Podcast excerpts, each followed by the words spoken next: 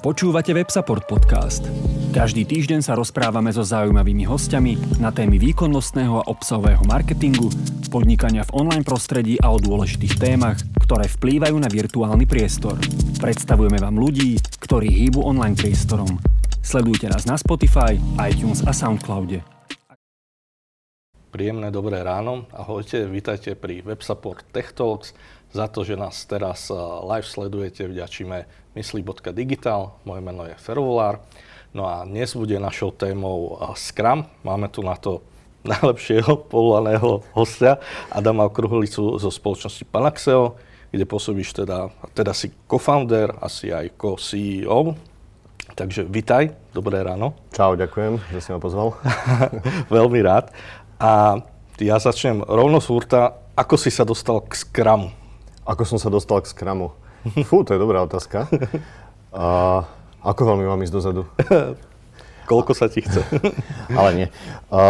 Tak akože ja som pôvodom ajťák, aj keď teda k tomu IT som sa dostal možno nie tak ako všetci ostatní, že už od 10 rokov som si kodil a tak ďalej.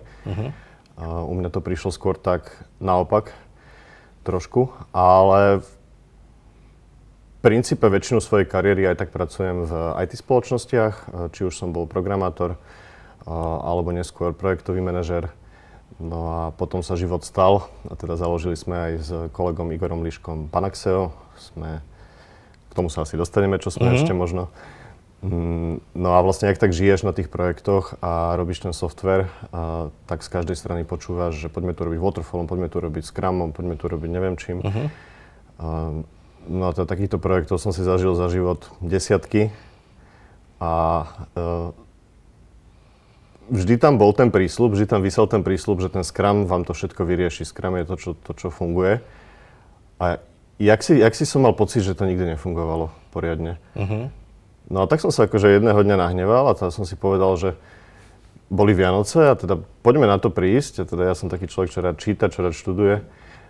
Poďme na to prísť, že vlastne kde je tá chyba, hej, že či je v nás, alebo či je to v tom Scrume, lebo už mi aj dochádzali argumenty. No a nakoniec samozrejme, ako to býva, zistil som, že tá chyba je v nás. A teda tým nemyslím nutne iba seba, alebo teda firmy, kde som bol, ale takéto všeobecné porozumenie tomu vlastne, čo to ten Scrum je a čo to vlastne nie je. A to je asi ešte dôležitejšie. Takže tak, plus minus, veľmi skrátke. Ale muselo to byť veľmi silné, keď si na tom vlastne postavil aj firmu. Vieš, na tom to som firmu nepostavil, to prišlo tak závese. Ale tak ja som ten typ človeka, ktorý vždy potrebuje mať nejakú passion, nejaké malé hobby, nejaký pet project, niečo. No a teda väčšinou to boli nejaké koderské veci. No a tie Vianoce sú taký ideálny čas, kedy máš tie 2-3 týždne, kedy vieš sa proste do niečoho ponoriť a do nejakej miery to je vyriešiť alebo mať nejaký výsledok. A toto boli také Vianoce, kedy som sa do toho ponoril a povedal som, že za tie 3 týždne teda budem mať všetky argumenty, prečo ten Scrum nefunguje a prečo treba robiť niečo iné. No a teda úplne to tak nedopadlo. Že za tie 3 týždne som pochopil, že vlastne absolútne ničomu nerozumieme ohľadom toho Scrumu.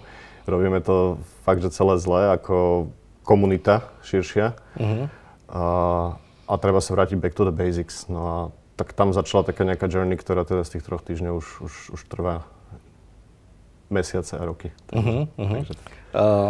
Čo teda robí Panaxeo? Koľko vás je? Ako fungujete?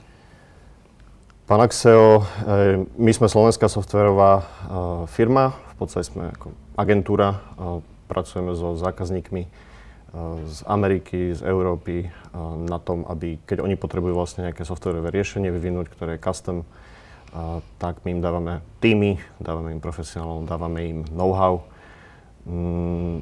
a budujeme zaujímavé firmy, zaujímavé produkty, či už tu, či už za mori. Je nás teraz cez 70 a teraz som si uvedomil, že som povedal, že sme slovenská firma, no my sme československá firma, lebo máme kolegov aj z Čech a kolegyne.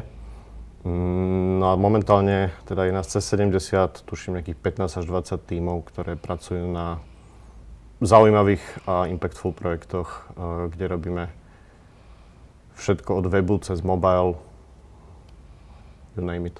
Takže tak. Super. A ako by si vysvetlil Scrum niekomu, kto o ňom nikdy nepočul? Uh-huh. Toto je dobrá otázka, pretože ten Scrum je známy asi teda väčšine ajťakov, ale napriek tomu, akože on sa dá používať na oveľa širšiu akože paletu vecí a problémov. Čiže to vysvetlenie nemôže byť akože úplne ajťacké. Uh-huh. Tak chvíľku som rozmýšľal pred týmto podcastom. No a asi také najlepšie, čo ma napadlo je, že každý z nás máme nejaké hobby, alebo sme robili nejaký šport, alebo sme sa niečomu proste venovali, v čom sme chceli byť, že ako top, alebo že výborný. No a je taká okrydlená veta, že na to, aby si bol šampiónom, alebo teda nejakým najlepším na svete v niečom, tak nepotrebuješ talent. A teda akože s tým môžeš súhlasiť, nesúhlasiť, a tam sú také rôzne 90, 10, blablabla. No ale ako teda, hej, že bez toho talentu, že čo to je proste, je ten hard work, no to je skôr ten smart work. No a existuje taká vec, a teda toto je taký zaujímavý takeaway možno do života, volá sa to, že Deliberate Practice, a to je v podstate taký nejaký science, ako sa učiť nejaké nové skilly, akože sakra efektívne, hej. Uh-huh. No a funguje to takým spôsobom, akože veľmi jednoduchý, má to nejaké 4 princípy, akože, a teraz tu úplne necitujem nejak učebnicovo, ale plus minus, že pozri sa, čo robia tí najlepší, hej, že ja keď som hrával tenis, tak akože pozeral som toho Egesiho a neviem tých ešte, čo vtedy hrávali. A pozeral som, jak on hrá ten forehand, jak hrá tie backhandy, jak takticky rozmýšľa. Zisti si, kde máš tie gapy, že to je vlastne, čo ti chýba.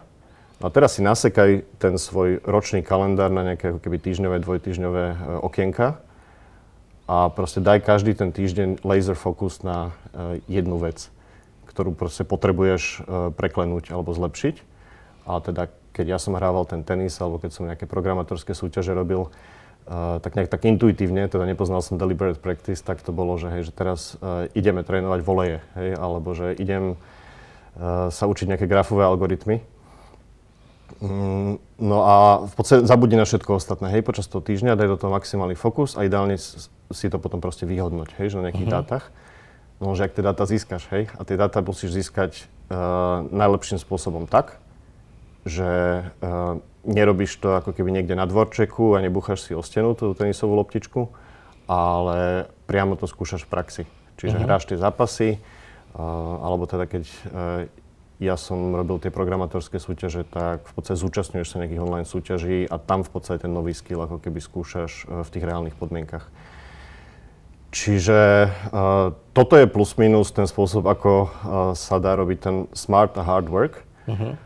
Je tam nejaký taký iteratívny teda aspekt, je tam nejaký ten inkrementálny, kde si postupne buduješ ten skill a je tam nejaký ten ako empiricizmus, čiže ako keby vyhodnocuješ si na základe nejakých dát reálnych a nie nejaký ako keby proxy metrik niečoho, že ako ti to fungovalo. No a potom sa teda nejakým spôsobom adaptuješ, hej, že akože OK, teraz som týždeň robil takto, neprinieslo to úplne ten želaný ako výsledok, prehral som ďalšie 2 zápasy, ktoré by som predtým vyhral, tak ideme niečo zmeniť, hej. Uh-huh. A príde ďalšie okienko a zasa vyberem si to, čo je ten najväčší gap. No, takže toto je akože Deliberate Practice, viete to použiť na v podstate čokoľvek v živote a budete šampióni v čomkoľvek. Ja možno trošku preháňam, hej, ale... Ale akože keď si pozrieš tie biografie, tých všelijakých akoby, či už najlepšieho šachistu Carlsena, alebo Nadala, alebo neviem koho, tak ty to tam nájdeš, hej? Že oni ako keby takýmto spôsobom nejakým trénujú. No a toto je vlastne taký ten, takéto gro toho Scrumu, hej? Že tomuto keď rozumieš, tak v podstate vieš, ako funguje Scrum na N sa rovná 1, čiže akože si jednotlivec, hej? Scrum samotný je v podstate nejaké také akoby rozšírenie tejto filozofie alebo tohto spôsobu získavania skillov na týmy. Čiže keď sa ti stretne viacero ľudí a idú za nejakým spoločným cieľom, kde sa chcú dostať rýchlo a efektívne, tak prichádzajú tam nejaké ako keby ďalšie zložitosti, hej, že ako tento proces takéto Deliberate Practice robiť. No a tak plus minus. No a teda ten Scrum sa vo všeobecnosti používa práve v biznise na to, aby nejaké týmy dokázali robiť veci a produkty, hlavne teda pozor, to nie je, že projektový manažment, to je otvoríš si Google, dáš, že Scrum a teraz už vidíš všetky tie články, že is a project management methodology, no nie, hej, že to je product management methodology, pretože ty buduješ produkt a nie, že robíš Scrumom nejaký projekt, ktorý má nejaký fixný timescope a budget, hej. Čiže tak, no a teda keď to chceš rozšíriť, tento nejaký deliberate practice na tie týmy, tak v podstate tam prichádzajú nejaké keby nové veci, ktoré potrebuješ riešiť. Jedno z toho je, že vlastne ako ten tým tak poskladať a aké majú byť v ňom tie právomoci, autority, kto čo robí, tak aby vlastne stále fungoval tento cyklus. Druhé je, že vlastne čo presne teda musia robiť, hej, že ako sme si povedali, tie približne 4 veci, ktoré robíš pri tej deliberate practice, tak na tej tímovej úrovni je to trošku zložitejšie, ale keby tá procedurálna stránka, že teraz plánujeme, teraz akože máme nejaký stand-up, už som sa pomýlil, daily scrum, robíme nejakú review a tak ďalej, máme nejaký backlog, k tomu sa asi ešte dostaneme. Čiže jedno je, že kto je ten tím, aké sú v ňom tie právomoci, druhý aspekt je, že procedurálny, že vlastne ako ten tím fungujeme, a tretie sú tie hodnoty, ktoré tam pribudli pomerne recently, ale sú akože extrémne dôležité, lebo ten tím v podstate stojí a padá na tom, aké hodnoty žije. No a tá história len veľmi akože úplne že preletom. Ono nejaké 86. dokonca bol taký ten, že sa hovorí, že úplne že prvý základ toho, ako aplikovať nejaký tento deliberate practice trošku do praxe. To nejakí dvaja Japonci, ktorých mená si asi nikto nepamätá. Napísali také, že The New and New Product Development Game. Taký paper a vlastne oni chodili ako po tých japonských firmách a vtedy bola tá veľká keby lean vlna zefektívňovania. A vlastne odpozorovali, že čo tie najlepšie firmy, ktoré akože majú ten najväčší akože explozívny progres, robia inak. No oni tam majú 6 takých princípov, tam keby našli, že od self-organizing teams a od toho, že sa vlastne nepredávajú cez oddelenia jednotlivé časti ako keby toho procesu produktového, ale v podstate sa robí v nejakom takom malom týme, kde to všetko overlapuje. A ďalšie 4, nechcem ujsť na nejaký úplný tangent, dá sa to pozrieť, The New Product Development Game.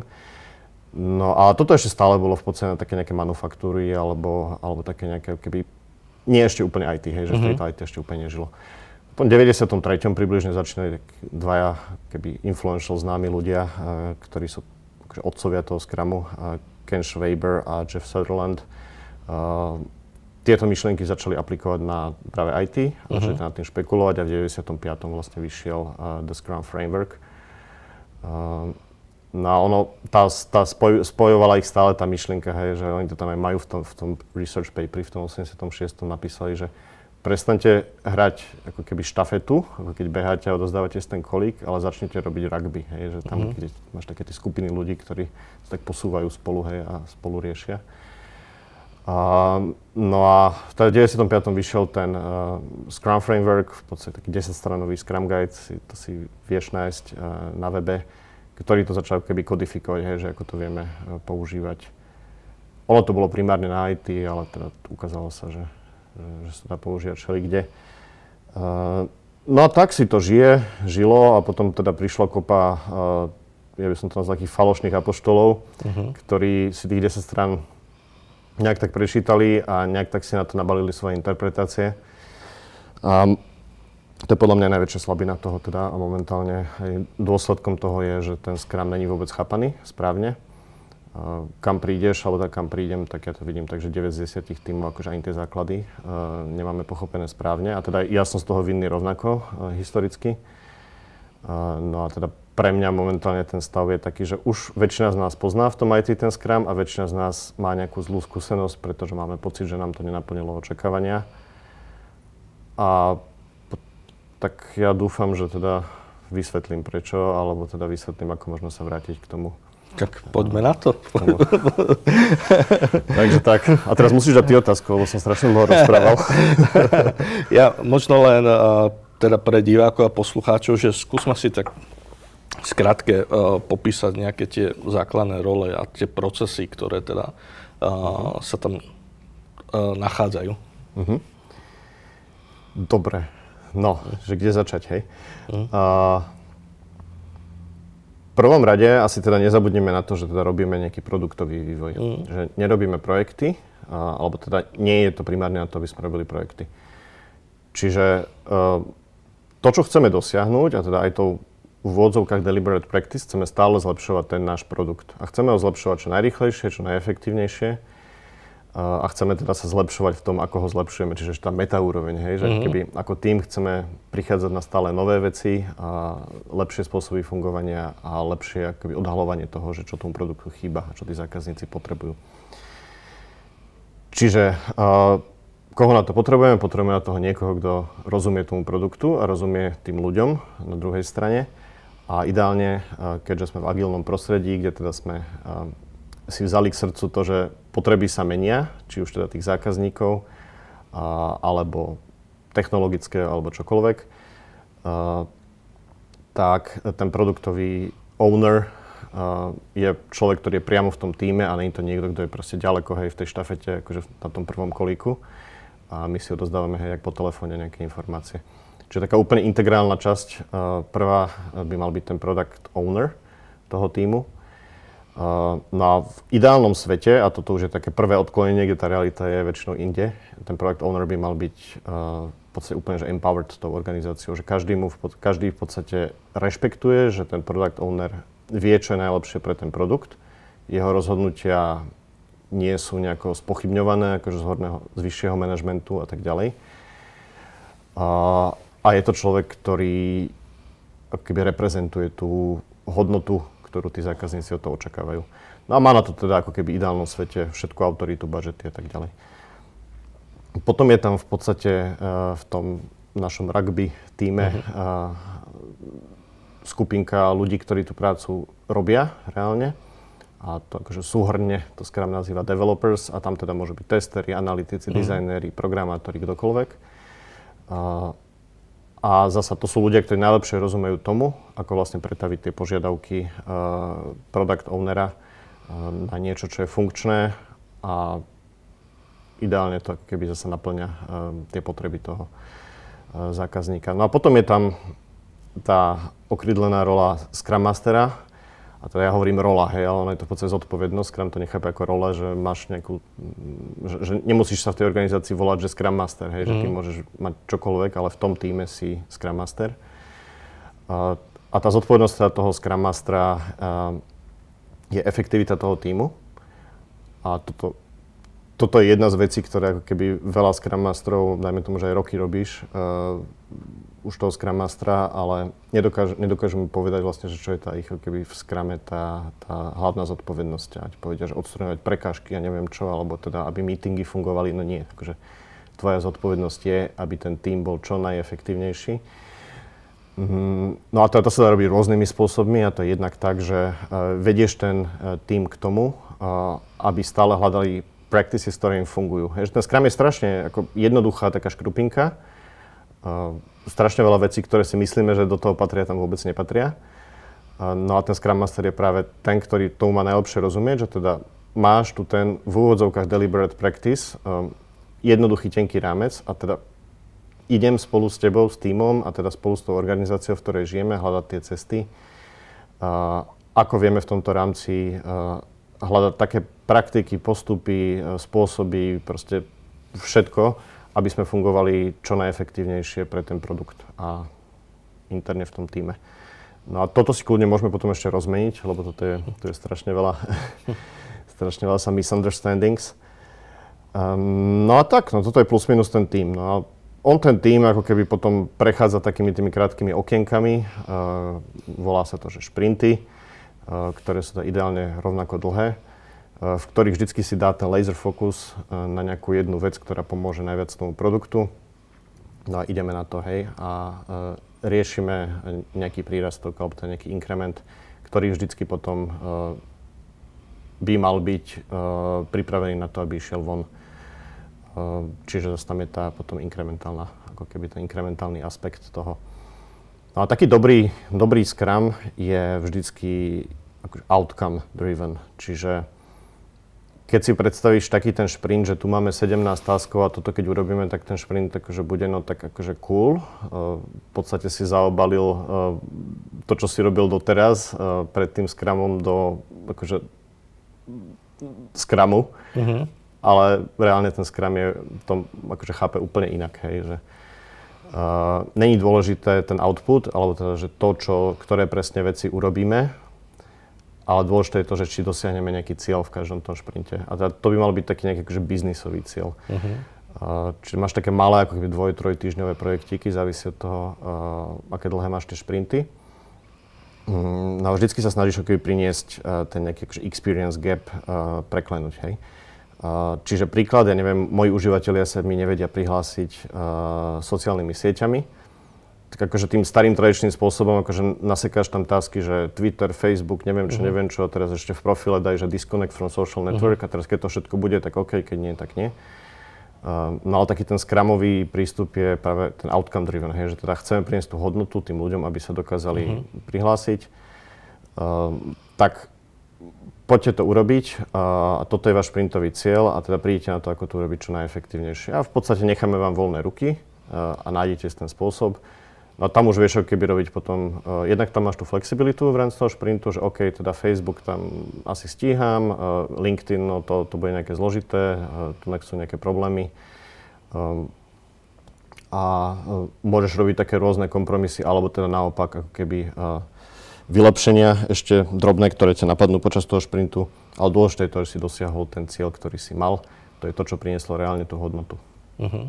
Čiže plus minus tak. A to je akože, to je jedna z tých vecí, že keď máte pocit, že ste vlastne v takom nejakom feature factory a proste iba taký ten mil, hej, že akože dostávam niečo z hora a proste OK, to naklepem a niečo akože potom dám von, ale stále je to to isté. Tak skúste akože embrace naozaj túto outcome-driven filozofiu, že pýtajte si nejaké misie, a nie tasky, hej. Uh-huh. A vy už by ste mali mať ideálne ten skill v tom týme, či už ako developeri, ale ideálne všetci, aby ste dokázali prísť na 3-4 rôzne cesty, ako sa k tomu cieľu dostať. A tá práca začne byť taká zaujímavejšia, kreatívnejšia. Čiže tak. No a toto je plus minus, ako keby tak veľmi skratke, potom samozrejme máte tam také tie eventy, ja o tom chcem málo hovoriť, pretože každý, keď si pozrie ten Scrum, tak akože prečíta si ten akože sprint planning a daily Scrum a sprint review a retrospektíva, mám pocit, že rozumie Scrumu. Ja si myslím, že to by mali úplne že posledná vec, hej, ktorú akože si o tom Scrume pochopíš, pretože to je fakt, že akože malá časť toho celého, hej, že, takže tak. No tak k tomu Scrum Masterovi žíva posledná veta, akože je to veľmi nepochopená rola, a teda jednak preto, že teda ľudia veľakrát neprichádzajú s tým, že teda môjim cieľom je efektivita toho tímu, ale majú také nejaké rôzne skreslené predstavy, že ja mám akože riadiť tie meetingy a neviem čo. A teda ešte tá druhá časť tej role je tá, že Scrum Master bol vždycky myslený ako nejaký change agent. To je človek, ktorý vlastne príde do tej starej firmy, alebo teda tým starým spôsobom organizovanej firmy a nakopne ju k tej zmene, k tomuto akoby rugby štýlu. Uh-huh. Na tej tímovej úrovni. No a v podstate to znamená, že tá rola by ako keby sa mala stať zbytočnou, akože v ideálnom svete, hej, po nejakej dobe.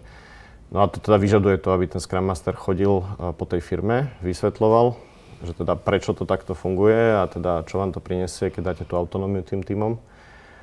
A stále to teda ostane business focus a tak ďalej. No a vlastne on by mal chodiť po tej firme a ukazovať, že teda čo tomu tímu bráni, aby fungoval takýmto spôsobom a ideálne teda riadiť nejakú zmenu. Že aby dostávali viacej nejaké autonómie, viac dôvery, nejaké nové nástroje alebo teda vôbec možnosť si akoby rozhodovať o svojich veciach. No a tak, no. Takže toto je plus minus akože tak zhora Scrum. Jasné, super. Ja by som sa možno ešte pri tom Scrum Masterovi tak na chvíľku zastavil, lebo predsa len, že nejaký product owner tam asi bol aj predtým. Tí developeri tam boli aj predtým. A to je vlastne teda tá nová rola, aj keď si hovoril, že nemusí to byť tam. Presne tak. No a že čo bývajú také základné, alebo že nový človek, ktorý dostal túto zodpovednosť, a čo by si mu, ty už si dal teda pár tipov, čo by mal robiť, ale že čo sú také základné chyby, že toto nerob, alebo že toto je zlý prístup. V prvom rade pochop ten Scrum poriadne, akože To je trošku ako Biblia, hej, že to je podľa mňa najväčšia slabina toho Scrumu a prečo vlastne to, čo teraz sa deje v praxi, že on má 10 strán. A tých 10 strán je takých, ako v tej Biblii, hej, že ty proste to môžeš interpretovať do nekonečna a dávať si na to nejaké vlastné interpretácie. Čiže ako to vyžaduje to, že týždne, mesiace v praxe, akože fakt, že sústredenej práce, aby si pochopil všetky tie implikácie, ako vlastne dosiahnuť tie veci, ktoré ten Scrum tak zamýšľal. On to zamýšľal veľmi dobre.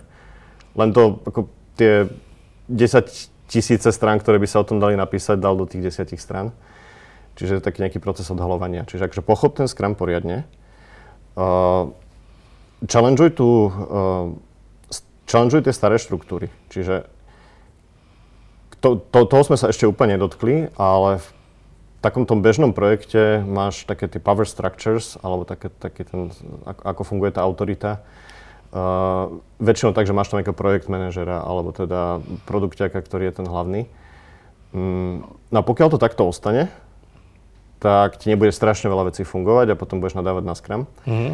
Že to, čo si musí uvedomiť aj tí developeri, aj ten product owner a vlastne aj tá organizácia nad tým je, že tie manažerské zodpovednosti sa rozdeľujú medzi tieto tri zodpovednosti, alebo teda role. Mm-hmm. Medzi ten development team, Scrum Mastera a Product Ownera, len každý manažuje keby nejakú inú časť, ako keby toho, čo treba manažovať v rámci toho produktu. A nikto tam nemá, ako keby, nie je tam žiadna hierarchia, hej, že nikto nemá právo veta, akože unblock na všetko. Každý má právo veta, alebo teda nejaké hlavné slovo v nejakých iných častiach toho, teda či už v tom, že ako to vyvíjame, alebo že čo vyvíjame teraz, alebo že ako fungujeme. Teraz som pomenoval všetky tie tri role, takže to je možno pre Scrum Mastera aj kvízová otázka, ak čisto vieš odpovedať. Čiže pochop vlastne toto, že ty sa musíš tú organizáciu dostať z týchto hierarchických štruktúr sem, do takého nejakého demokratického riadenia, ktoré je rozložené na tri role. Pochopiť ten Scrum, pochopiť, čo je tvoja úloha a ako to vieš teda, či už v tej organizácii, alebo v tom tíme. Všetko zlepšovať a zefektívňovať. No a podľa mňa je taká akože veľmi dobrá rada, že pokiaľ je to možné, prestaň chodiť na tie daily meetingy. Mm-hmm. Lebo strašne veľa som počul Scrum Masterov, ktorí majú pocit, že teda na tej daily, že to je ich meeting a teda oni prídu, dajú tri otázky a tak ďalej. A ešte to aj volajú stand-up. A pritom to je takže úplne že zle, že tak to nemá byť, že toto vôbec nie je tvoja úloha. Ty máš zabezpečiť to, že ten meeting funguje, že sa udeje a že sa tam rieši to, čo sa tam riešiť má. Ale ty tam ako keby nemáš čo povedať, to je meeting pre tých developerov. Uh-huh. Čiže ak máš to nutkanie a pocit, že teda tam si najúžitočnejší počas toho dňa, tak ako nie, hej. Nie je to úplne tak. Sústreď sa na to, aby si teda pomáhal tomu tímu odstraňovať či už tie prekažky v organizácii, práve tá change agent, ako keby časť, alebo teda tomu product ownerovi prichádzať s nejakým takým empirickejším spôsobom, ako riadiť tie veci. Čiže to je ako, keď som na začiatku hovoril o tom tenise, tak potrebuješ mať nejaké tvrdé dáta, hej, že vlastne čo ti funguje, čo ti nefunguje a teda ten product owner, to je väčšinou človek, ktorý akože 80% dňa trávi s tými zákazníkmi, tak pomôž mu nájsť praktiky a spôsoby, ako si vie tieto veci dávať do nejakých tvrdých dát, dobrých hypotéz, ktoré potom sa dajú premeniť na dobré experimenty, dajú sa podľa toho robiť nejaké dobré šprintové ciele a tak ďalej. Čiže to je ako keby ďalšia z vecí, hej, že ten empiricizmus a tie dáta do toho dostať namiesto dojmov. No a potom v podstate buduj ten tím, hej, že pomáhaj tomu tímu zasa takisto hľadať tie practices a teda dávať pre všetky také tie nánosy toho, že všetko sa musí robiť cez story pointy alebo neviem čo. Plus minus tu by som začal, keby som teda mal poradiť novému Scrum Masterovi. Jasné. Díky moc. Ja teraz trošku zmením ten formát alebo tie otázky, pretože ja ich mám pripravených ešte strašne veľa. Ale my sme sa vlastne pri tej príprave dohodli, že u mňa celkom teda nielen u mňa, ale by som povedal také online-novej komunite. Cez leto celkom zarezonoval jeden tweet od vlastne softwarového inžiniera, ktorý vlastne napísal, že Scrum je rakovina pre softwarové týmy. A on tam vypichol pomerne veľa bodov. Uh-huh. Poďme na to. Dobre, poďme na to. Čiže ja len pre kontext, že ja som to zachytil na Twitteri, ale teda bežalo to na LinkedIne všade, veľa ľudí písalo, že áno, toto je pravda, nefunguje to, ďalší tam písali, že ale ty si vôbec tomu Scrumu nepochopil, že to funguje nejak inak, ale že skúsme si, uvidíme, koľko to stihneme, ale že jedna z takých prvých vecí, ktoré on spomínal, že poker je prezentovaný ako nástroj na plánovanie, nie hra. Mm-hmm. Tak, dobre, čiže planning poker, čiže taká tá hra, ktorá je v úvodzovkách vtipná, vždycky na začiatku toho šprintu a mnoho tímov ju používa, nie je súčasťou Scrumu. Mm-hmm. Scrum nikdy o žiadnom planning poker nehovoril a je to v princípe facilitačná technika, hej, že ako keby môže to priniesť ten Scrum Master, Product Owner ako nejaký spôsob, ako sa dostať k tomu, čo vlastne chceme ako z tej estimácie alebo z toho planningu ako keby dostať, hej, na tom meetingu. Ja úprimne nie som fanúšik planning pokeru, ale to je úplne jedno. Pretože Scrum ti iba hovorí, ako keby ten rytmus, ktorý máš mať, a teda čo máš robiť a kto má čo robiť, ale ty practices si máš nájsť ty sám. Čiže pokiaľ ti akože planning poker neprináša to, čo chceš dosiahnuť pri tej estimácii, pri tom plánovaní, tak ako čo si za človeka, že to robíš ďalej, alebo čo ste za tým, že to robíte ďalej, hej?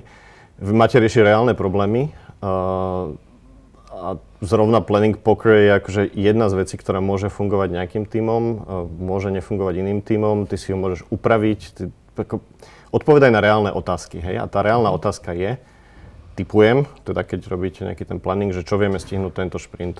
Uh-huh. No a to ti akože nejaká kartová hra ti to ako nevyriešie, že tá môže akože trošku ťa popchnúť k tomu, aby ste došli k nejakému konsenzu rýchlejšie v tom týme alebo niečo.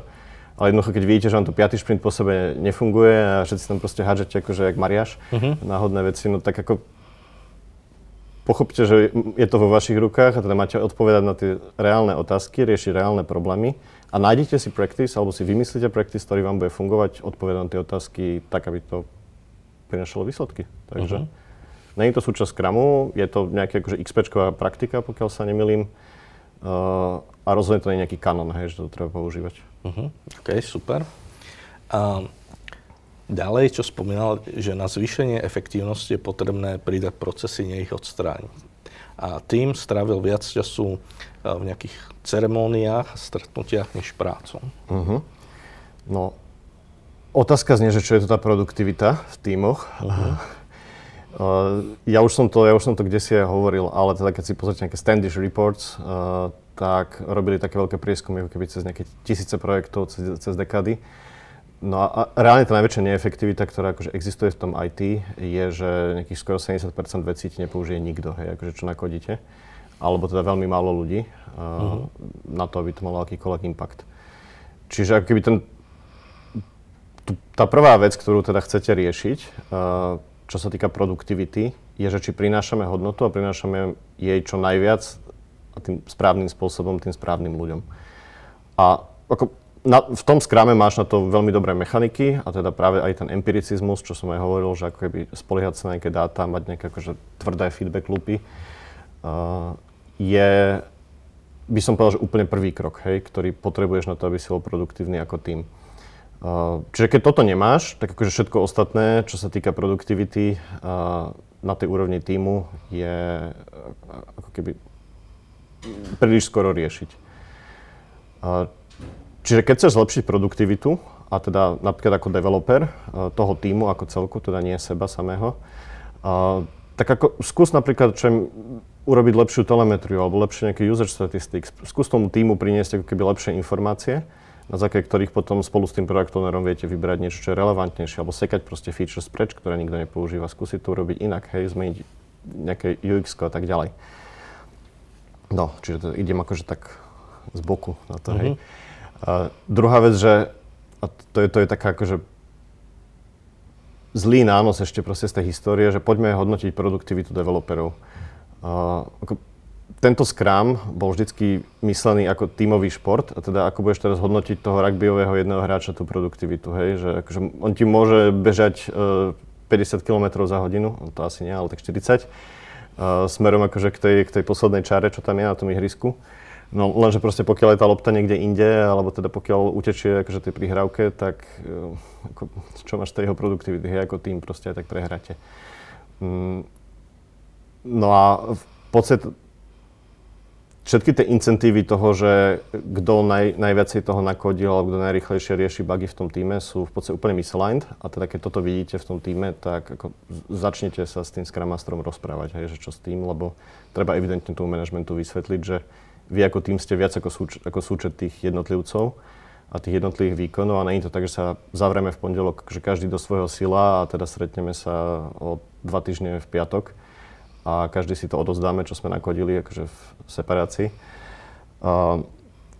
Vy spolu viete toho akože urobiť oveľa viac a ideálne by ste ani nemali ako keby si udržiavať takéto sila, že ja rozumiem databáze, ja rozumiem hentomu, ja rozumiem tamtomu, pretože niekto vypadne, čo spravíte, hej, proste ako tým nedodáte nič. Alebo keď rozumiete iba vy tej jednej veci, alebo sa venujete iba tej jednej časti toho kódu napríklad, tak ako keby nemáte nejaké different perspectives, hej, že proste vy by ste mali byť akože čo najviacej cross-functional, vy by ste si mali keby čo najviacej ako ten tým sa vedieť ponahrádzať, sa vedieť podopĺňať, pretože potom ako keby vznikajú také tie emergent behaviors, hej, že keď sa vieme porozprávať traja o tej databáze, tak ako je veľká šanca, že prídeme na niečo, na čo by neprišiel nikto ako samostatne. Mm-hmm. Čiže toto je ako keby zase taký jeden z tých pilierov aj toho Scrumu, čo sa snaží ako rozvíjať v tých tímoch, je taká tá vnútorná ako keby previazanosť, že vieme sa ponahrádzať, či už čo sa týka skillov alebo nejakých ako zodpovedností v rámci toho tímu a tak ďalej. A toto, čím viac to rozvinieme, tak tá hypotéza je tak, že tým budeme efektívnejší ako tým. No a teda, toto sú za mňa akože, ja viem, že idem na to veľmi okľukou, ale v podstate treba si akože ujasniť, hej, že čo to znamená tá produktivita. A tá produktivita by nikdy nemala byť akoby individuálna, pokiaľ je, tak ako nech ten váš Scrum Master ide do tej organizácie, nech pracuje s tou organizáciou, nech pochopia, že vy ako týmto viete oveľa viac urobiť ako jednotlivci a nemáte sa pozerať ako keby na toho jedného Jožka Ferka, že koľko toho nakodil, ale poďte sa pozerať na výsledky toho týmu. Čiže plus minus tak. No a teraz keď sa tak ako zamyslíš, že ako ja rozumiem, že asi tá otázka smeruje k tomu, že máme teda veľa meetingov. Jednak tie meetingy akože asi vám, akože asi ste úplne možno ešte nepochopili každý ten meeting, že k čomu smeruje, alebo teda ten váš Scrum Master vás k tomu nevedie akože dosť efektívne. Pretože aj ako na tom príklade tej Deliberate Practice, to je v podstate ako veľmi jednoduché, hej, že ja si naplánujem, teda, že čomu sa idem venovať teraz tie 2-3 týždne, dám si ten laser focus na to a potom v podstate hrám tie zápasy každý deň v tom tenise a urobím si malú reflexiu, že ako mi to ide a teda čo by som ešte mohol urobiť, aby som teda naplnil to, že sa zlepším v tomto skille za tie 2 týždne. No a na konci si urobím nejaké vyhodnotenie a prípadne si akože ešte zvalidujem ten svoj prístup na nejaké retrospektíve. Ako, je toho veľa, ako, čokoľvek z toho odoberieš, tak ako, ti prestáva fungovať celý ten feedback loop a celá tá myšlienka. Ak tam trávite veľa času, tak hľadajte s tým Scrum Masterom cesty, ako tam tráviť menej času a byť efektívnejší. A efektivita znamená na tom meetingu, že dosiahneme ten cieľ toho meetingu rýchlejšie a kvalitnejšie. No a teda pokiaľ si Scrum Master, tak prihlás na nejaké facilitačné kurzy, akože pochop, ako funguje tá facilitácia, že ona je to celkom veda. Ako vlastne sa nezaseknúť v nejakom takom tom divergentnom, akože skupinovom rozmýšľaní, ale vlastne ako prejsť cez to divergentné a potom vlastne do tých, akože cez tú konvergenciu, keby k nejakému konsenzu, hej, v tom týme. Čiže toto je zasa nejaký skill, ktorý ako Scrum Master by si mal mať veľmi rýchlo a rozvíjať si ho postupne. No, čiže akože ja si nemyslím, že tunak je tá neefektivita skrytá v tom, že máte, ja neviem, koľko je to hodín, akože pár hodín meetingov za 2 týždne, pokiaľ ich robíte dobre a pokiaľ teda smerujú k tomu, k čomu majú smerovať.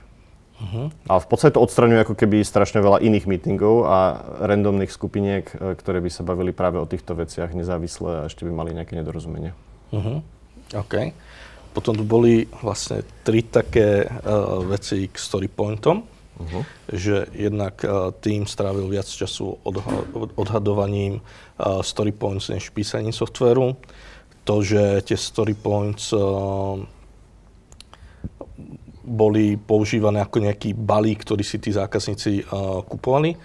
A tá tretia vec, že jeden story point neznamenal to isté v jednom projekte, čo v inom projekte. Krásne. Máme Halloween, hej, tak máme takéto scary veci. Dobre, čo bola tá prvá? Prepač. Vieš, že viacej času strávili story. Hej. Dobre, v prvom rade, ako som hovoril, Scrum nehovorí nič o story pointoch. Story pointy, teda predpokladám, že si to používané na estimáciu, ak nie, tak ako to už sme úplne inde. Treba sa zamyslieť, prečo estimujeme v prvom rade a treba riešiť reálne problémy. Potrebuje niekto nejaké rozhodnutie, hej, asi, že neviem, môžem toto plus minus slúbiť zákazníkovi o 3 mesiace, že akože plus minus takéto veci budeš vedieť robiť s tým softverom? Ak vám story pointy nefungujú, a teda ja si myslím, že ako practice sú o dosť zložitejšie, ako si väčšina z nás myslí, tak si ako nájdete iný spôsob, ako odpovedať na tú otázku, hej, že ako, to je ako ten Einstein, že keď nám akože, jak to hovoril, že keď robíš stále to isté tak ako, a očakávaš iné výsledky, tak ako chyba je v tebe, hej, že no, Scrum ti nič nehovorí o tom, že máš používať story pointy ani náhodou a teraz, a ja tomu rozumiem, hej, že internet, keď si otvoríš, tak je úplne, že plný proste tých kaďakých dezinformácií na úrovni Scrumu, že 90% kontentu je, sú nánosy interpretácií a nezmyslov.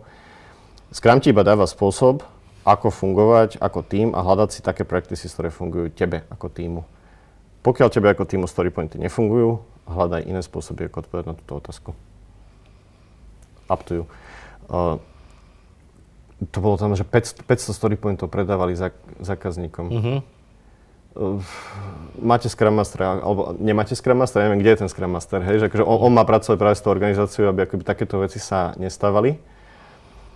No a teda pokiaľ nemá tú autoritu dostatočnú v tej organizácii, OK, tak proste poďme robiť na tom, aby tú autoritu postupne mal, poď ukázať ty ako Scrum Master, že vieš tým tímom dodávať výsledky, nemusia nás tu držať za rušičku a vymýšľať nám spôsoby, ako nás motivovať cez takéto nezmysly. No a pokiaľ ako keby v takýchto nezmysloch žiješ viacerých, tak ako im povedz rovno, hej, že ako nerobíte Scrum a teda poďme sa prestať tváriť, hej, že robíme Scrum. Story pointy bola vždycky praktika, ktorá bola myslená, teda ešte z toho extreme programmingu, na úrovni tímu. To nemá nič s organizáciou, nič so salesom, nič s hodnotou pre toho zákazníka. A možno, ak vôbec máte tú možnosť, tak akože úplne to schovajte. Alebo vymyslíte si inú praktiku, ako budete odpovedať na tie otázky, ktoré od vás biznis potrebuje. Ale ani akože neukazujte, že teda nejaké story pointy máte, pretože dôležitá je síce transparentnosť, aby každý videl všetko dôležité, ale pokiaľ tá transparentnosť vedie akože k nejakým zlým incentívam tú organizáciu, alebo nejakým nezmyslom tohto typu, tak to radšej schovajte pred nimi, hej, alebo teda robte niečo úplne iné. Ale ako samozrejme úplne tá prvá možnosť, tá najideálnejšia je, že ten Scrum Master príde a začne keby ukazovať tej organizácii, že teda toto, čo robíte, nerozumiete tomu úplne správne, je to trošku nezmysel a my tie story pointy používame naozaj na to, že nám to v tom týme pomáha dávať nejaké informovanejšie odhady. Tretiu si už nepamätám, prepáč. A tretia bola, že v každom tom projekte to znamenalo niečo iné, alebo respektíve jeden story point mal inú hodnotu než... Tak, a tak to má byť. Tak, to je tvoja akože interná nejaká, ako, nejaký interný spôsob, ako si oceňuješ effort. A zasa predstav si, že to schováš iba do svojho týmu, nikto iný to nevidí, no tak ako logicky to nebudete mať úplne rovnaké ako iné týmy a možno je to aj dobré, hej, že potom vznikajú také tie potreby a pocity, že môžeme merať týmy medzi sebou cez story pointy. Ja napríklad na svojom týme, kde som Scrum Master, story pointy nemáme ani. Jednoducho nikdy neprišla tá potreba, tak to tam nezavadzame. A to je inak akože dobrý tip pre nových Scrum Masterov alebo nové týmy, Vy začnete akože úplne že z nuly, hej, zo zelenej lúky, iba s tým Scrum Guideom a tým základom toho, ako má ten Scrum fungovať a pridávajte si veci až vtedy, keď ich naozaj potrebujete, nejaké takéto practices. No a samozrejme na tých retrospektívach to vždy challengeujte, že naozaj nám to odpoveda na tie otázky, každá tá practice, ktoré riešime, alebo nie. A prípadne to vymeňte, zahoďte. Čiže tak. OK.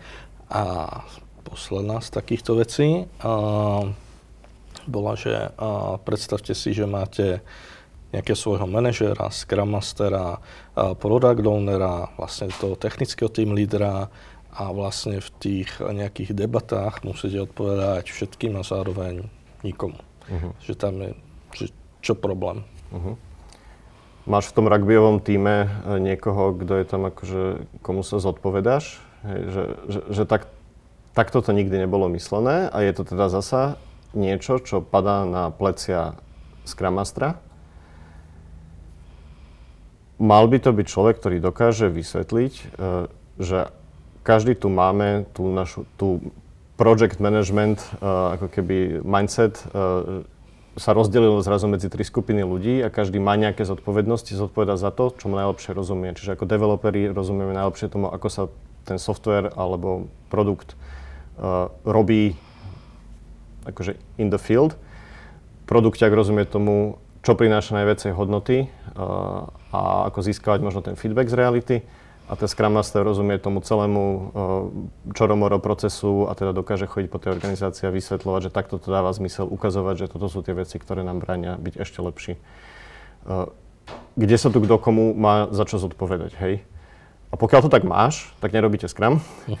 A začnete tým, že teda si nájdete dobrého Scrum Mastera alebo ho pošlete na dobré školenie. Za teda ideálne, a teda to by som teda už trošku odbočil, ideálne, akože keď si vyberáte, že kde chcete nejaké tieto školenia ohľadom Scrumu mať a brať, tak choďte akože za tými professional trainers a tých je akože pár sto na svete a teda máte buď od Scrum Alliance, tých CSTs alebo od Scrum.org PSTs. A to sú akože že naozaj takí tí, čo nepredávajú tú jak sa to hovorí, tú vodu, hej, teplú vodu, hej. To sú ľudia, ktorí prešli keby tými najväčšími firmami a najzložitejšími transformáciami a teda vedia vám vysvetliť všetky tieto veci bez týchto zlých nánosov a zlých návykov. Čiže táto otázka v podstate akože v kontexte Scrumu zmysel nemá, v kontexte praxe bohužiaľ má zatiaľ, hej, a to je teda spôsobené tými kopou falošných apoštolov a možno dezinterpretácií toho celého Scrumu, ako je. A teda možno aj toho, že naozaj ako oni, ten Scrum je veľakrát do tej firmy hodený z úrovne manažmentu s tým, že však tým sa tam nejako zabaví, ale vlastne všetko ostane rovnako, ako bolo. No a teda proti tomu to ideálne treba bojovať a možno aj v nejakom bode si povedať, že organizácia nie je pripravená na to mať Scrum. Možno nejaké tvoje tipy, že ako tú organizáciu na to pripraviť? No, závisí od toho, že strašne závisí od toho kontextu, že kde si sa dostal, do akej situácie a ak tá organizácia naozaj prichádza s tým, že potrebujeme Scrum, tak ako treba si s nimi veľmi jasne ujasniť tie očakávania.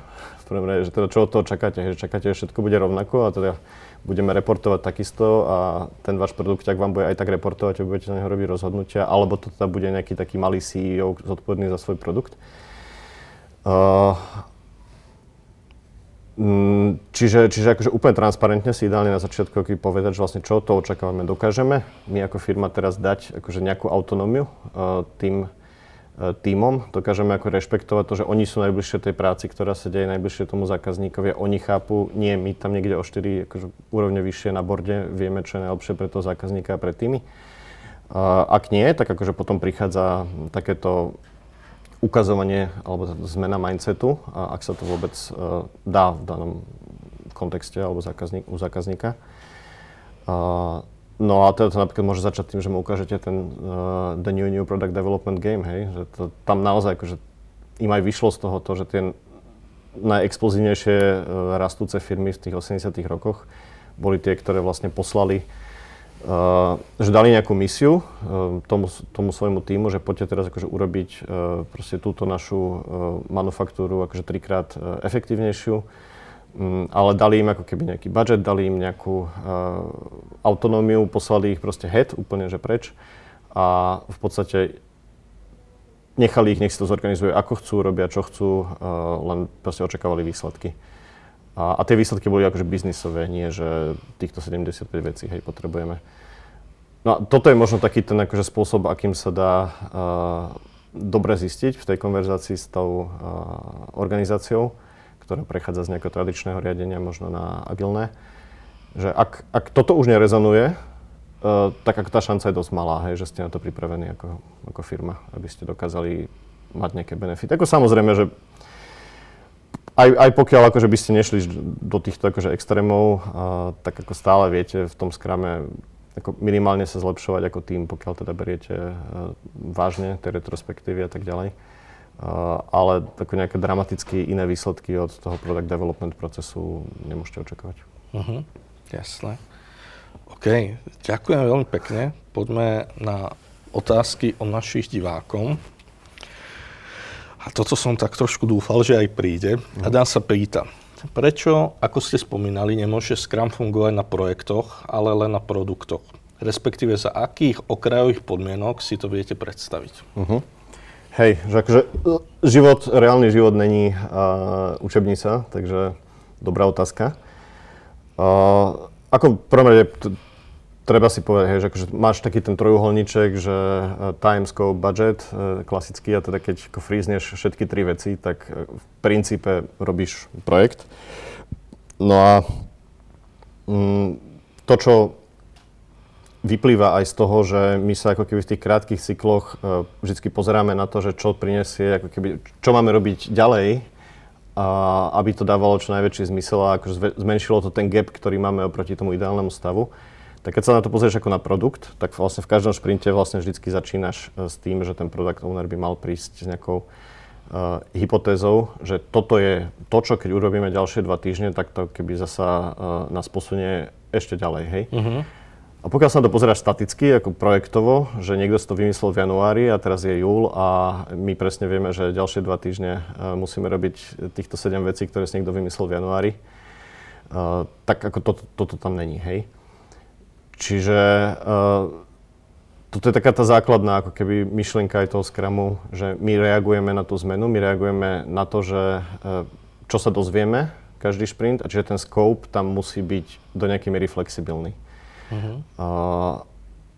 A on je flexibilný ako z veľmi dobrého dôvodu, lebo žijeme v svete, v ktorom jednak my nevieme všetko od začiatku, a teda to je taká, možno nejaká taká vnútorná hodnotová humility, ktorú si musíš si tým prejsť, aby si pochopil, že nedokážeš teraz vymyslieť niečo, čo bude miliardová firma, ale musíš ako prechádzať takýmito cyklami, hej, že pozriem sa, aha, tu na príležitosť, idem teraz 2 týždne laser focus na to, hej, a urobím tieto fičúrky.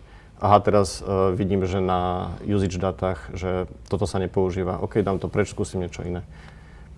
Čiže tak, no a teda tie okrajové podmienky, no, akože ťažko povedať, hej, že veľakrát, ale aj keď ako ste hodení do toho, a teda ono tak možno z začiatku bude, hej, vo veľa organizáciách, že ukážte najprv to, že ten Scrum vám niečo teda dáva, a potom vám možno dáme trošku viacej autonómie na budúce.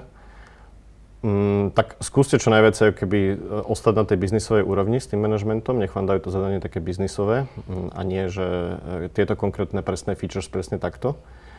A hľadajte tie spôsoby, ako tie features, alebo tie biznisové teda veci naplniť inak, lepšie a tak. No a potom možno časom dostanete vlastne aj nejakú trošku väčšiu autonómiu ako globálne. Čiže tak plus minus asi odpovedno. Mm-hmm. OK. Adam sa ešte pýta, s nemeraním chybovosti a produktivity developerov súhlasím. Viete dať nejaké tipy a triky, ako inou formou identifikovať bad apples? Bad apples. Akože bad apples v zmysle, že asi, nie som tímový hráč? Asi ale v tom tíme, tých čo... Hej. No a teraz dám akože veľmi krátky 20-sekundový akože tangent do nejakej také filozofie za tým celým, lebo no, tá hĺbka je, že to je taký iceberg, hej, že proste my vidíme tú úplne špičku ľadovca, že toto je Scrum, ale ako za tým sú desiatky rokov veľmi pekných a overených teórií manažerských. No jedno z toho je, že akože my sme nejaký akože komplexný systém ako projekt, produkt a tá komplexný systém to je taká tá vec, že ako niečo zmeníš, pridáš, čokoľvek vnútri v tom systéme, tak tie efekty môžu byť nelineárne, hej. Čiže ako predstav si, že máš niekoho v tom tíme, ktorý je jediný, ktorý sa rozumie nejaké konkrétnej veci, databáze, čomukoľvek, tak proste on keď ti akože padne o 50% jeho alokácia alebo jeho kapacita, tak zrazu ako tým ste o 99% menej efektívni, lebo proste nie ste schopní dodávať nič, hej. No a akože takýchto vecí nelineárnych je v takom takže malom rugby týme alebo tá Scrumovom týme strašne veľa a teda veľa z nich je napríklad kultúrnych, hej, že pokiaľ máš niekoho, kto kto akože absolútne odmieta akýkoľvek akože takýto demokratický spôsob alebo teda vždycky chce mať hlavné slovo čokoľvek, nerešpektuje názory iných v tom týme, tak toto veľakrát má práve také tie nelineárne efekty na celý ten tým, ktoré sú možno dôležitejšie ako to, že neviem robiť ešte tak dobre s týmto frameworkom ako môj kolega, hej. Čiže tie bad apples sú pre mňa skôr ľudia, ktorí akože programovo nie sú schopní pracovať v takomto prostredí. Nedokážu keby reagovať ani na to, že sa ich snaží či už Scrum Master alebo teda kdokoľvek iný im ukazovať teda, že ako fungovať naozaj v kolaboratívnom prostredí. A hrajú akože sami na seba, hej. Čo sa týka nejakého technického skillu alebo čohokoľvek, tak to sú väčšinou veci, ktoré by si mal ownúť celý ten tím, aby vlastne jeden druhého ťahali hore a teda boli čo najlepší. Čiže to zase není veľakrát iba zodpovednosť toho jedného človeka. Čiže takto, kultúrne by som povedal, alebo teda tá kolaboratívna feature tej osobnosti je podľa mňa to, čo môže robiť človek good apple, bad apple. No a ako na to prísť, no tak ono by to malo byť asi, ono to je väčšinou zjavné, že po nejakej dobe a teda pokiaľ sa to nemení a pokiaľ je to teda jasne ukázané tomu človeku, že teda takýto má dopad tvoje správanie na tým a teda poďme na tom pracovať a teda pokiaľ sa nič nemení dlhú dobu, tak je možno na mieste otázka, či teda by neboli všetci šťastnejší niekde inde. Jasné. Ďakujem. Matúš sa pýta, aké máte praktiky na boj so zombie Scrumom? Firma prejde agilnou transformáciou a neriadenie Scrumovo prežíva. A posledná, čo bolo? Že neriadenie? A neriadenie Scrumovo prežíva. Neriadenie Scrumovo prežíva. Aké máme my praktiky, hej? Tak v prvom rade je to samozrejme vzdelávanie Scrum Masterov. My si na toto snažíme dávať teraz veľký fokus, ale takéto vzdelávanie a koučovanie na úrovni, že ty si naozaj človek, ktorý je zodpovedný za efektivitu toho tímu a nie za to, že teraz budú fungovať story pointy, tak ako to povedal niekto niekde, hej? No a toto začína a končí tým Scrum Masterom, hej, že ty potrebuješ toho Scrum Mastera, ktorý naozaj rozumie tej svojej robote a nie je to o tom, že si prečítaš tých 10 strán alebo ideš na jedno školenie, ale máš tú otvorenú myseľ, si kreatívna osoba a si osoba, ktorá dokáže chodiť či už do toho tímu, alebo teda do tej organizácie a mať nejaký vplyv. Toto je veľká podľa mňa aj taká chyba, hej, že to Scrum Master není entry level pozícia. Proste ty change agenta si do svojej firmy nemôžeš dať človeka, ktorý práve vyšiel zo školy, teda môžeš, ale akože vyžaduje to celkom taký ekumen, hej. Čiže určite tá práca s tými Scrum Masterami, aby to zombie to nebolo. Taká moja súkromná rada pre Scrum Masterov, akože prestaňte čítať na LinkedIne tých Scrumfluencerov a follownite si proste radšej tie PSTčka a CSTčka tých ľudí, ktorí tomu naozaj rozumejú, ako to má byť. Tak asi. No a potom je to už naozaj o tom, ako ten Scrum Master dokáže robiť s tým tímom. Hej, že ako im to dokáže vysvetliť, teda, že toto sú tie veci, na ktorých záleží, toto sú tie otázky, na ktoré máme odpovedať a poďte, hľadajme spolu spôsoby, ja vám môžem ukázať 7 rôznych, vy si vyberte, uspôsobte si to a tak ďalej. No a veľakrát akože ten zombie aspekt toho je práve to, že nemáme z organizácie možno dostatočne veľa akože empowermentu ako tým, že niekto nám vlastne poslal niečo dole, ako keby týmto, že toto je vaše zadanie a vlastne ani sa moc nepýtajte, na čo to je, ani ako vám tých zákazníkov neukážeme. Treba robiť potom s tou organizáciou, že či to naozaj ste pripravení na to mať Scrum tým, hej. Uh-huh. OK, ďakujem. A posledná otázka od Adama. Aplikovali ste niekedy v vašich dodávkach Scrum of Scrums? Ak áno, aké nové výzvy to prinieslo a ako ste ich riešili? Scrum of Scrums, bavíme sa teda o škálovaní, akože tie Scrum týmy, to som nespomenul, by mali byť akože ideálne nejaké menšie, hej, že akože aby ste dokázali ako naozaj ako ten rugby tým fungovať a komunikovať a každý plus minus vedel, čo sa deje. Čiže ako hovorí sa, že do 10 ľudí, to je tak fajn. A teda keď nejaký produkt narastie, tak tých ľudí väčšinou potrebuješ viac a tým pádom akože aj tých tímov vzniká viac. Ale zasa oni by mali nejaký spoločný cieľ, spoločný backlog ideálne, spoločného produkťaka a ideálne aj spolu produkovať ako keby nejaký nový prírastok, inkrement každé 2-3 týždne podľa toho, ako máte šprinty. My konkrétne Scrum of Scrums ako s veľkým S sme nepoužili, ale máme teda viaceré projekty. My to voláme projekty, hej, pretože my sme ako dodávateľ väčšinou. Máme viaceré týmy, ktoré pracujú v škálovanom prostredí a ono je to veľakrát akože už custom, hej, že je to, vychádza to z nejakých myšlienok akože Scrum of Scrums alebo Nexusu alebo akéhokoľvek škálovacieho frameworku. Nie safe, na to tu bol Dušan. No a tam tie výzvy sú samozrejme úplne iné, hej, ale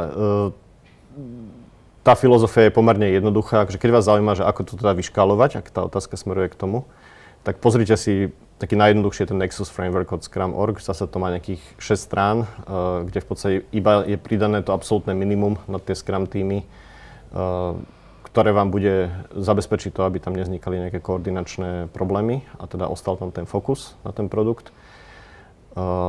A všetko ostatné, ktoré, čo si k tomu pribalíte, sú už nejaké vaše ako praktiky, na ktoré prídete praxou. Ale teda, akože, aby si sa z toho dalo aj niečo odniesť, tak keď už škáluješ, tak ako chceš si nechať jedného hlavného produkťaka, ktorý akože naozaj teda je ten, ktorý calls the shots, čo sa týka produktu. A chcete mať jeden backlog.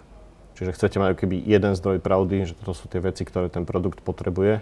A to sa nemení tým, že či máte jeden tím alebo 7 tímov. Uh-huh. Takže tak. OK, super. Ďakujem veľmi pekne. Adam, ja ďakujem. Díky, že si prišiel. Akože vo mne to veľa vecí z toho zaresonovalo a mal som pocit, že veľa veciam rozumiem, ale teraz si to vo mne otočilo. Robili ste to zle? Takže že minimálne budem mať nad čím rozmýšľať, takže díky moc za pošerovanie všetkých tvojich znalostí a s vami diváci sa lúčim, ďakujem, že ste nám zachovali priazeň, budem veľmi rád, ak túto alebo aj prechádzajúce časti budete zdieľať, všetky nájdete na techtalks.sk alebo v každej podcastovej aplikácii. A teším sa s vami, dovidenia zase niekedy na budúce. Ja som ešte len chcel dodať, že keby kdokoľvek mal akúkoľvek otázku, videli ste, že vám niečo nefunguje, tak kľudne si ma pridajte na LinkedIne, Adam Okruhlica, napíšte message. Super. Nájdem si čas. Díky moc. Ďakujem. Majte sa, dobre. Čaute.